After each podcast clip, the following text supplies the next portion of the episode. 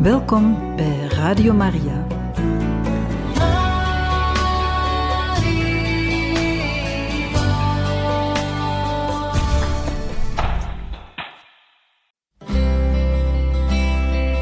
Welkom bij Boekat, een programma van Radio Maria.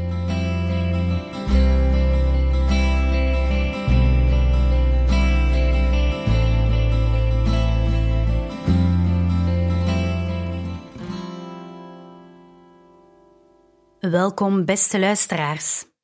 Vandaag gaan we lezen uit het boek Het paard en de jongen. Het is een derde deel, een derde boek van de Chronieken van Narnia, geschreven door C.S. Lewis. De Chronieken van Narnia, geschreven door C.S. Lewis en vertaald door Madeleine van den Bovenkamp Gordeau en uitgegeven door uitgeverij Kok in Kampen. Boek 3 Het paard en de jongen. Hoofdstuk 8 O vader en o vreugde van mijn ogen, begon de jonge man. Hij raffelde de woorden snel en op verongelijkte toon af, en het klonk helemaal niet alsof de tisrok de vreugde van zijn ogen was. Eeuwig mogen u leven, maar u hebt mijn leven verwoest. Als u mij bij zonsopgang ons snelste galeischip had gegeven, meteen toen ik zag dat het schip van die vervloekte barbaren van zijn plaats verdwenen was, had ik ze misschien nog kunnen inhalen, maar u hebt mij overgehaald eerst een boodschapper te sturen om te kijken of ze niet alleen maar om de landpunt waren gevaren om een betere lichtplaats te zoeken. En nu hebben we een hele dag verknoeid en ze zijn weg, verdwenen, buiten mijn bereik. Die valse derenen, die... En hierna noemde hij koningin Suzanne nog van alles wat er op papier niet erg netjes uit zou zien. Want die jonge man was natuurlijk prins Rabadash en die valse deerne Suzanne van Narnia. Beheers je mijn zoon, zei de tisrok, want de wond die door het vertrek van gasten in het hart wordt geslagen, is bij een verstandig gastheer snel genezen. Maar ik wil haar, huilde de prins. Ik moet haar hebben. Als ik haar niet krijg, ga ik dood. Die valse, trotse, gemene dochter van een hond. Ik kan niet slapen en mijn eten smaakt me niet. En door haar schoonheid lijkt alles donker voor mijn ogen. Ik moet die barbaarse koningin hebben. Hoe terecht, zegt een begaafd dichter, merkte de vizier op, terwijl hij zijn wat stoffige gezicht ophief van het tapijt dat men beter met diepe teugen kan putten uit de bron van het verstand, als men het vuur van een jeugdige liefde wil blussen. Dit leek de prins vreselijk te ergeren. Hond! Schreeuwde hij, en hij richtte een aantal goed gemikte trappen op het achterwerk van de vizier. Waag het niet met teksten uit de dichters bij mij aan te komen. De hele dag ben ik al met spreuken en dichtregels om de oren geslagen, en ik kan ze niet meer horen. Arvis had helemaal geen medelijden met de vizier, vrees ik. De tisrok was blijkbaar in gedachten verzonken maar toen hij na een lange stilte merkte wat er gaande was, zei hij kalm, Mijn zoon, laat vooral het schoppen van de eerbiedwaardige en verstandige vizier achterwege, want zoals een kostbare edelsteen zijn waarde houdt, ook al is hij in een mestfout begraven, zo ook moet men ouderdom en wijsheid eerbiedigen, zelfs in onze nietswaardige onderdanen. Laat dat daarom achterwege, en deel ons je wensen en je voorstellen mee. Ik wens en stel voor, o vader, zei Rabadash, dat u onmiddellijk uw onoverwinnelijke legers tevoorschijn roept, het driewerf vervloekte rijk van Narnia binnenvalt, het te vuur en te zwaard verwoest en het inlijft bij uw onbegrensd keizerrijk. Hun hoge koning moet met al zijn verwanten gedood worden, behalve koningin Suzanne want die moet ik tot vrouw hebben, al zal ze eerst nog een gevoelig lesje krijgen. Begrijp goed, mijn zoon, zei de tisrok, dat niets wat jij kunt zeggen mij zal overhalen openlijk een oorlog tegen Narnia te beginnen. Als u mijn vader niet was, o eeuwig levende tisrok, zei de prins knarsetandend, zou ik zeggen dat dat de woorden van een lafaard waren. En als jij mijn zoon niet was, o zeer heet gebakerde Rabadash, antwoordde zijn vader, zou je leven kort zijn en je sterven langzaam, nadat je dat gezegd had. De koele, rustige stem waarmee hij deze woorden zei, gaven Aravis de koude rillingen. Maar waarom, o mijn vader, zei de prins, ditmaal op een veel eerbiediger toon, waarom zouden we Narnia niet dadelijk straffen, net zoals we een nutteloze slaaf zouden ophangen of een oud versleten paard naar het slachthuis zouden sturen om er hondenvoer van te maken? Het is nog niet een kwart zo groot als een van uw kleinste provincies. Met duizend speren zou u het binnen vijf weken kunnen veroveren. Het is een spat modder op de zoom van uw keizerrijk.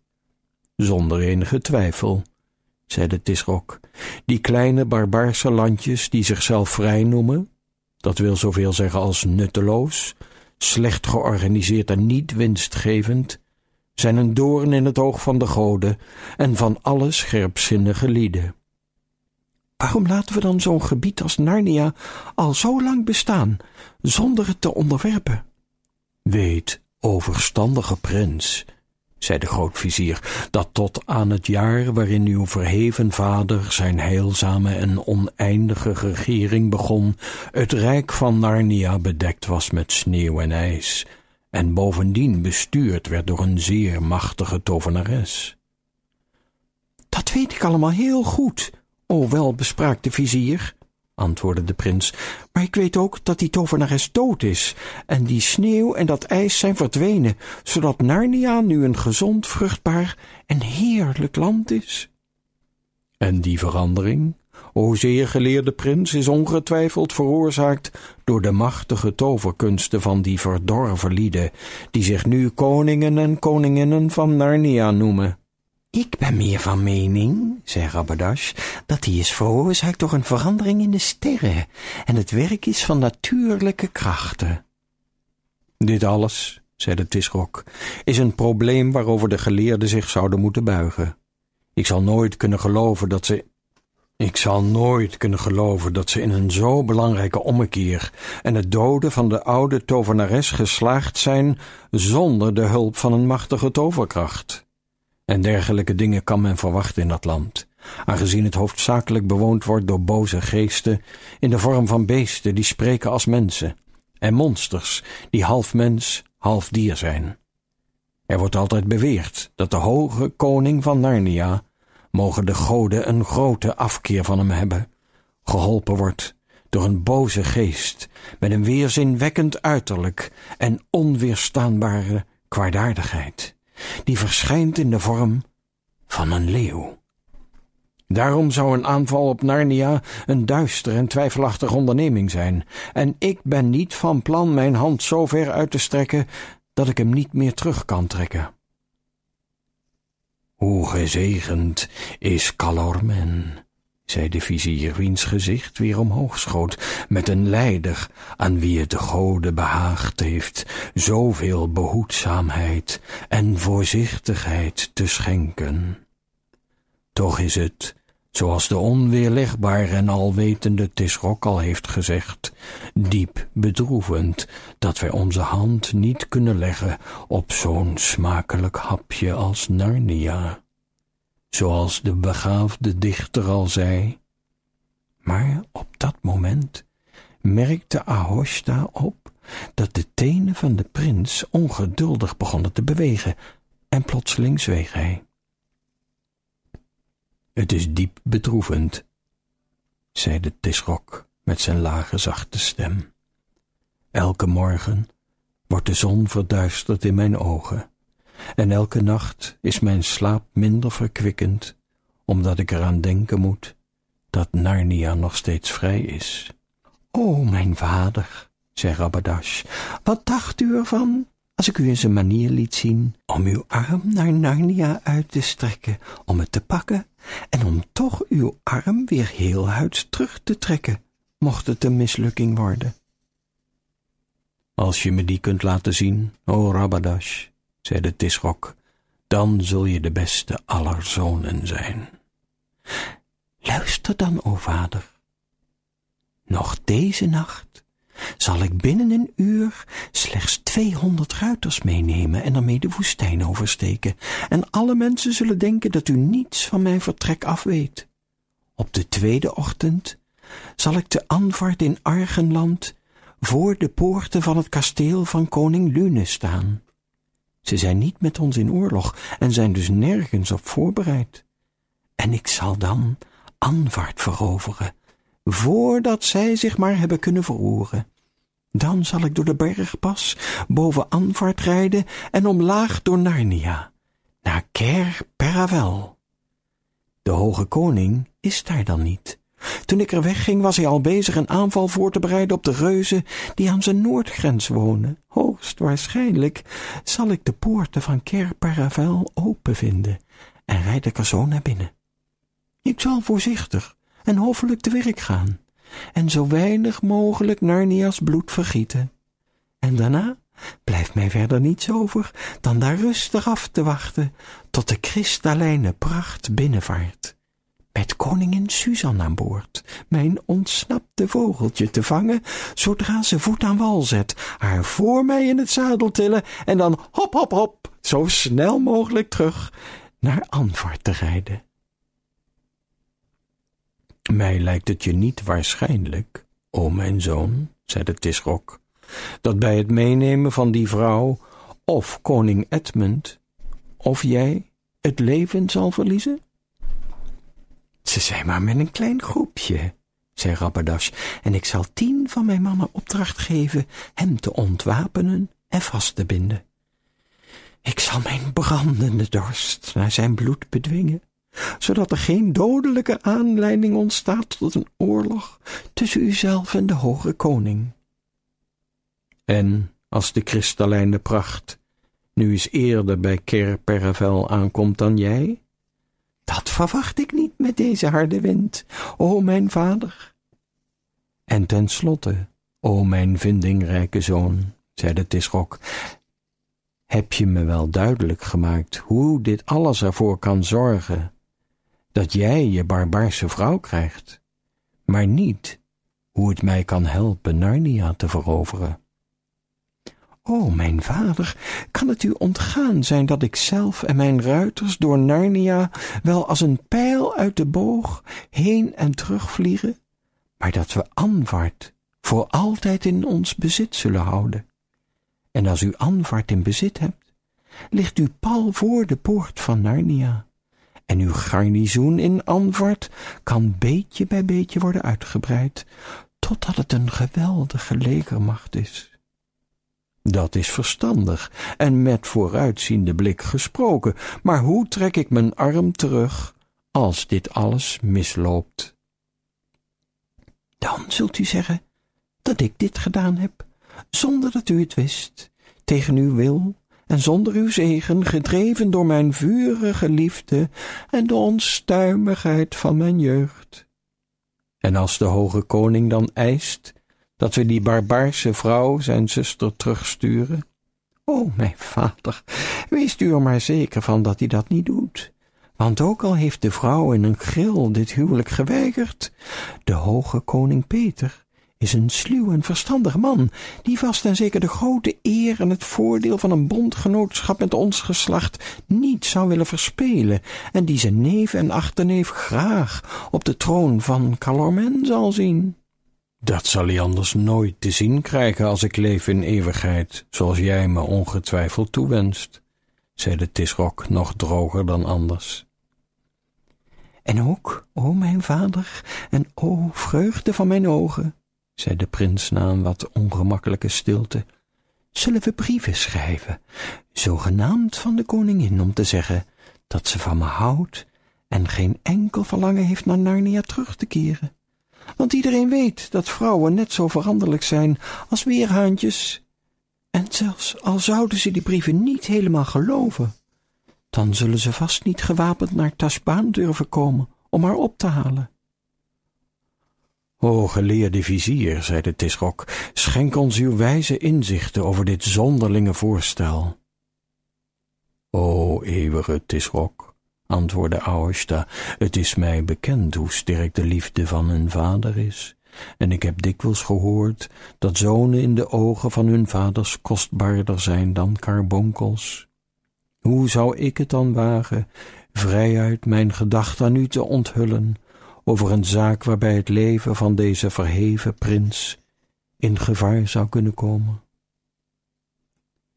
Zonder twijfel zult u het wagen, antwoordde Tisrok. Want als u het niet zou doen, zou u ontdekken dat de gevaren daarvan al minstens even groot zouden zijn. Uw wens is mijn bevel, klaagde de arme man. Weet dan in de eerste plaats, o hoogst redelijke Tisrok, dat het gevaar voor de prins niet helemaal zo groot is als het lijkt. Want de goden hebben aan die barbaren niet het licht der wijsheid geschonken, doordat hun poëzie niet zoals de onze vol staat met uitgelezen spreuken en nuttige gezegden, maar allemaal over liefde en oorlogen gaat. Daarom zal niets hun edelig en bewonderenswaardiger lijken dan zo'n krankzinnige onderneming als deze van auw, want bij het woord krankzinnig had de prins hem weer een schop gegeven. Hou daarmee op, o mijn zoon, zei de Tisrok, en u, achtenswaardige vizier, laat de stroom van uw welsprekendheid vooral niet onderbreken, of hij er nu mee ophoudt of niet. Want voor ernstige en eerbiedwaardige lieden is het alleen maar passend dat zij kleine ongemakken standvastig verdragen. Uw wens is mijn bevel, zei de vizier, terwijl hij zich een beetje opzij wrong, zodat zijn achterste delen wat verder bij de punt van Rabadash schoen vandaan waren. Niets zal, zoals ik zeg, in hun ogen vergeeflijker of zelfs achtenswaardiger zijn dan deze hachelijke onderneming, vooral omdat die ondernomen wordt uit liefde voor een vrouw. Daarom zouden ze de prins, mocht die per ongeluk in handen vallen, vast niet doden. Ja, zelfs zou het kunnen dat ook al slaagde hij er niet in de koningin te ontvoeren, zij meer voor hem zou gaan voelen bij het zien van zijn grote dapperheid en de vurigheid van zijn hartstocht. Daar zeg je wat, ouwe babbelkous, zei Rabadash. Heel goed bedacht. Hoe het dan ook in dat lelijke hoofd van je is opgekomen. De loftuitingen van mijn meesters zijn het licht van mijn ogen, zei Ahosta. En ten tweede Otisrok, wiens regering oneindig moet en zal zijn. Met de hulp van de goden geloof ik dat het de prins wel zal lukken Anvart in handen te krijgen. En als dat lukt, hebben we Narnia bij de keel. Er werd een hele poos niets gezegd en het werd zo stil in het vertrek, dat de beide meisjes haast geen adem durfden te halen. Eindelijk begon de Tisrok te spreken. Ga, mijn zoon, zei hij, en doe zoals je gezegd hebt. Maar verwacht van mij geen hulp of steun. Als je vermoord wordt, kom ik je niet wreken. En als die barbaren je in de gevangenis gooien, kom ik je niet bevrijden. En als je, of het nu goed afloopt of verkeerd, ook maar één druppel bloed meer vergiet van die Narniase edelen dan nodig is, en er een oorlog ontstaat, zul je voor altijd bij mij uit de gratie zijn, en zal je broer, die onder je komt in Calormen, je plaats innemen. Ga nu maar. Doe het snel en onopvallend. Veel geluk erbij. Mogen de kracht van Tash, de onverbiddelijke, de onweerstaanbare, in je zwaard en in je lans zijn. Uw wens is mijn bevel, riep Rabadash uit, en na een knieval en een handkus voor zijn vader haast hij zich het vertrek uit. Tot grote teleurstelling van Aravis, die zo langzamerhand overal kramp begon te krijgen, bleven de Tisrok en de vizier achter. O vizier, zei de Tisrok, het is heel zeker dat geen levende ziel iets weet van de bespreking die wij hier vannacht met ons drieën gehouden hebben. O mijn meester, zei Auesta, het is onmogelijk dat iemand daarvan zou weten. Daarom heb ik juist voorgesteld En u bent er in uw wijsheid mee akkoord gegaan dat we hier in het oude paleis bijeen zouden komen, waar nooit besprekingen gehouden worden en waar niemand van uw huishouden ooit hoeft te komen. Dat is heel goed, zei de tisrok. Als er ook maar iemand van afwist, zou ik zorgen dat hij binnen het uur dood was. En u, o sluwe vizier, zorgt u ook dat u het vergeet. Ik wis in mijn eigen hart en in het uwe elke kennis van de plannen van de prins uit. Hij is zonder mijn medeweten en mijn toestemming vertrokken. Ik weet niet waarheen. Vanwege zijn gewelddadig karakter en de overhaaste en ongehoorzame houding van de jeugd. Niemand zal verbaasder zijn dan u en ik als we horen dat Anvart in zijn handen gevallen is. Uw wens is mijn bevel, zei Ahoshta, juist, en daarom zult u nooit, zelfs niet in het diepst van uw hart, vinden dat ik de hardvochtigste vader ter wereld ben, om zo mijn eerstgeboren zoon uit te sturen met een opdracht die heel waarschijnlijk zijn dood zal worden. U zult daar vast niet rouwig om zijn, aangezien u niet van de prins houdt, want ik kan tot op de bodem van uw hart kijken. O, onberispelijke Tisrok, zei de vizier, vergeleken met u houd ik nog van de prins, nog van mijn eigen leven, nog van brood of water, of van het licht van de zon. Uw gevoelens, zei de Tisrok, zijn verheven en correct. Ook ik houd van geen van die dingen als ik ze vergelijk met de glorie en de kracht van mijn troon. Als het de prins lukt, hebben we Argenland en later misschien Narnia. En als het hem niet lukt, heb ik nog achttien zonen en, zoals dat vaak gaat met oudste zonen van koningen, Rabadash begon gevaarlijk te worden. Meer dan vijf Tisroks hier in Tashbaan zijn voor hun tijd gestorven, omdat hun oudste zonen, verstandige prinsen, het beu waren nog langer te moeten wachten op hun troon.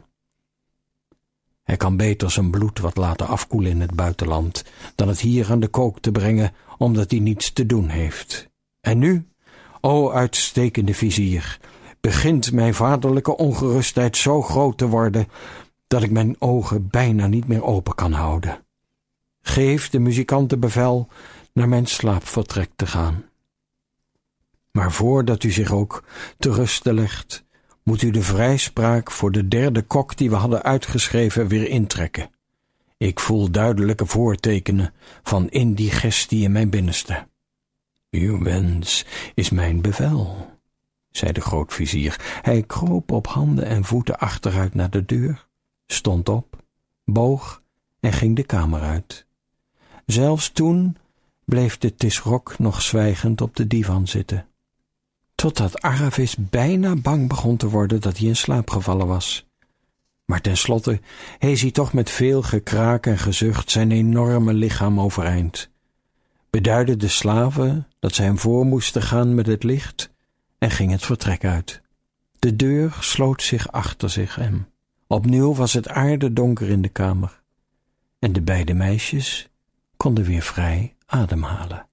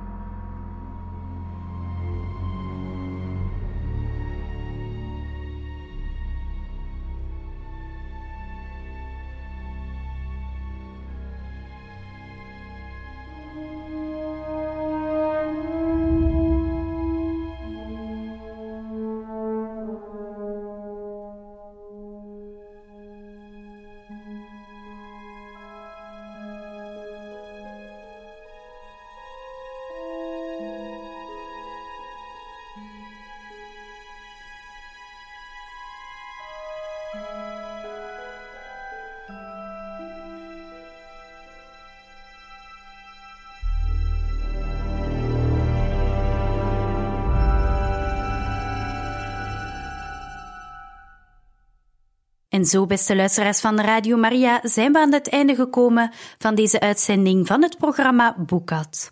We hebben gelezen uit het boek Het paard en de jongen van C.S. Lewis, het derde boek van de Chronieken van Narnia. Tot de volgende keer.